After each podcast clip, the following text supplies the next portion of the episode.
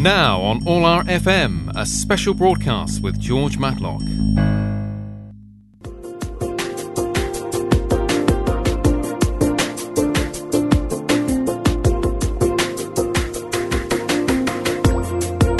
We've got on the line Sir Cliff Richard. Uh, first of all, Sir Cliff, thank you very much for joining us here on Radio All FM like this. That's my pleasure, George. Today is Cliff Richard Day on the station, and we are going to be playing lots of your songs throughout the, the day, as well as your uh, big song, uh, which has just been released a week ago, uh, called Thank You for a Lifetime.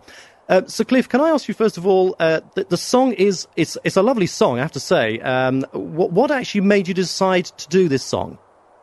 Well, I didn't think I was going to find a song that was um, the right one for thanking, you know, fans for 50 years of support because it could turn out to be pretty yucky. But when I heard this one, I thought, well, this is kind of autobiographical. It talks about, you know, I, I, me remembering a kid standing on a stage trying to hold his nerve till he heard the music played. And I thought, well, that's how it was for me. So, uh, and then, of course, the chorus is this wonderful thank for, thanks for sharing the story and thanks for being there for me. So to me, it sounded not at all yucky, but everything that I wanted to to put into a lyric that would say thanks to my, my fans and anybody who's supported me over the years. Right. I mean, a lot of artists do autobiographical songs. In fact, some do albums. As you know, uh, Sir Elton John himself did uh, Captain Fantastic and the Brown Dirt Cowboy back in the 70s when he was in the, in, you know, when he was just starting out, in fact. Uh, he was already writing his autobiography there.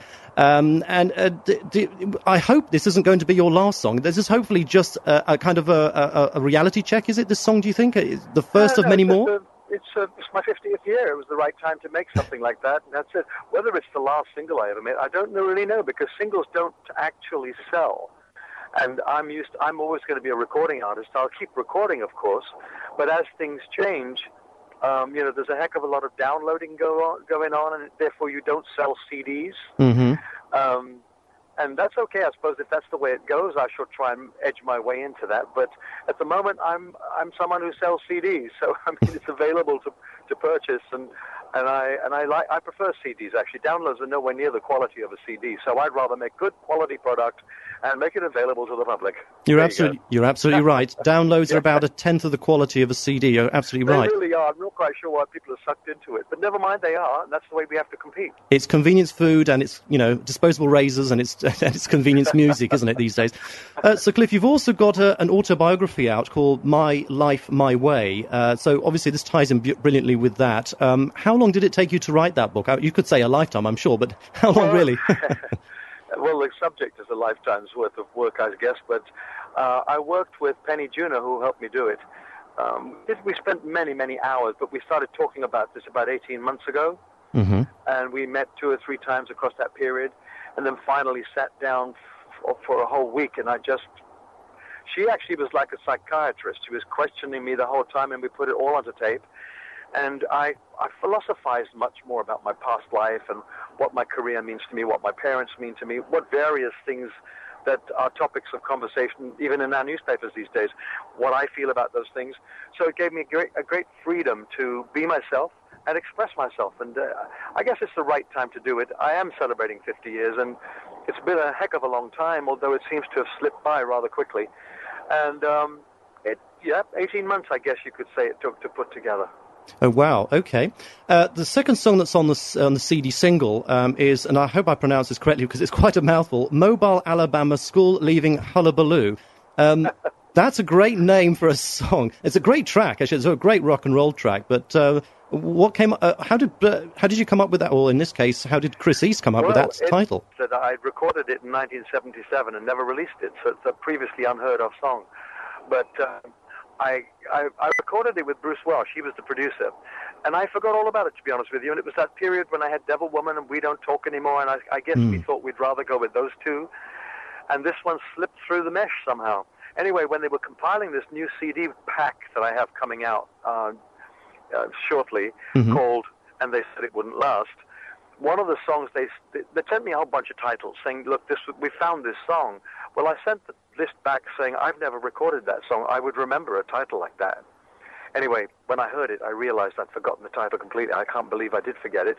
But it's a wonderful rock and roll song, and in fact, it's so good. I'm going to use it to close the first half of my forthcoming show. Oh wow! When I start, I start my tour on November the 10th, and play through throughout Europe, throughout Britain. And I, it's, it's such a wonderful rock and roll song. Now, and your pronunciation was pretty good. Thank you for that. uh, you could be a DJ as well, you know. Um, now, Sir Cliff, I, I, want to ask you as well um, about Poland because a lot of our listeners obviously are Polish, and uh, I wanted to ask you: uh, Are you going to be touring out east at all? Not at the moment. At the moment, uh, the celebration, I've kind of kept it to Britain because this is where everything started for me and happened for me. Mm-hmm. And also, I can do the show I want to do here. When I tour, it's sometimes a real frustration for me that I have to take a show to places like Poland or wherever I can go, and I can't do the same show because the size of the stages are bigger. The you know the the height of the hall is not mm. the same. I can't take the same lighting. I can't seem to take, take the same set. Mm. So before I even think about going abroad, what I'm going to do is do the show I want to do right here in Britain. And it's already planned and set up. The stuff is all being built as we speak. And I'll DVD it. I'll put it onto DVD and then make it available. And if ever I get a chance, of course, to do something like that, I will. But it's very, very expensive and also very disappointing when you plan a show and then you find you have to cut half of it out. Absolutely. And uh, now I know you spend some of your time in the UK. You're also in Portugal, is that right? You live down there? Yeah, well, I, have I've been going there since 1961, and it's a it's a wonderful. Uh, the Algarve is a wonderful area. I mm. must admit, it's very fine weather right through from May till now. Actually, I've had friends just come back from Portugal, and they said yesterday it was 30 degrees, and it's it's only two hours and 20 minutes away from London. I can't believe that we could have such different weather. Mm. I have to say, it's only two hours and 20 minutes away to get to Warsaw, and they've had 30, nearly 30 degrees Celsius all week. So it just goes to show how amazing the weather is outside of the UK. Uh, and uh, I mean, from, from, over 50 years, I mean, 50 years is an, an incredible uh, milestone in itself uh, in in the show business uh, world. There, it really is remarkable. Um, have you? I'm sure you have toured out out east before. What what what are your sort of recollections of touring uh, out in, in East Europe in in all these wonderful years? I haven't been to. I don't think I've been to East Eastern Europe for quite a long time now. Mm-hmm. Um, I guess when I first went, it always seemed uh, technically rather primitive. Right. Uh, I'm sure things have changed drastically. I mean, I can't even remember how long ago it was that I was in Warsaw and, and various places, Prague, and you know, I, it's it's it's in in distant memory. But um, I guess all, all I can remember, most countries that I visit, I really, really only remember the fact how the public react and we were always amazed how much they knew about the music that we played, and not just my music, but you know, Western rock and roll stuff, and we were always very impressed by that. And their rea- their reaction was very warm, and so my memory is is is a, a very happy memory. So I look forward to coming back. I'd love to come back to not only Eastern Europe but all over Europe. I I tend to tour less and less these days. Um, but you know, it's it's always on the cards. Okay, well that's fantastic, and uh, I, I, should say as well that. Uh, uh, in Europe, you've always been very popular. I know that throughout the whole of continental Europe, uh, you've had a very strong fan base as well, haven't you? I have, yeah. I think I say I don't tour that often, but in fact, when I think about it now, in 2007, I toured right through from Finland, Norway, Sweden, Denmark, Holland, Belgium, Germany, and France.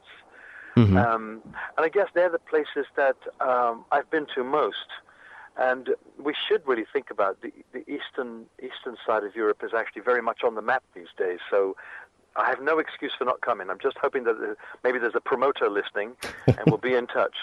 we have that on record, and we'll do our help. We'll do our best to help you on that on that merry way. Okay. Fantastic. And of course, finally on tennis, you must be pretty proud of uh, Andy Murray's performance so far.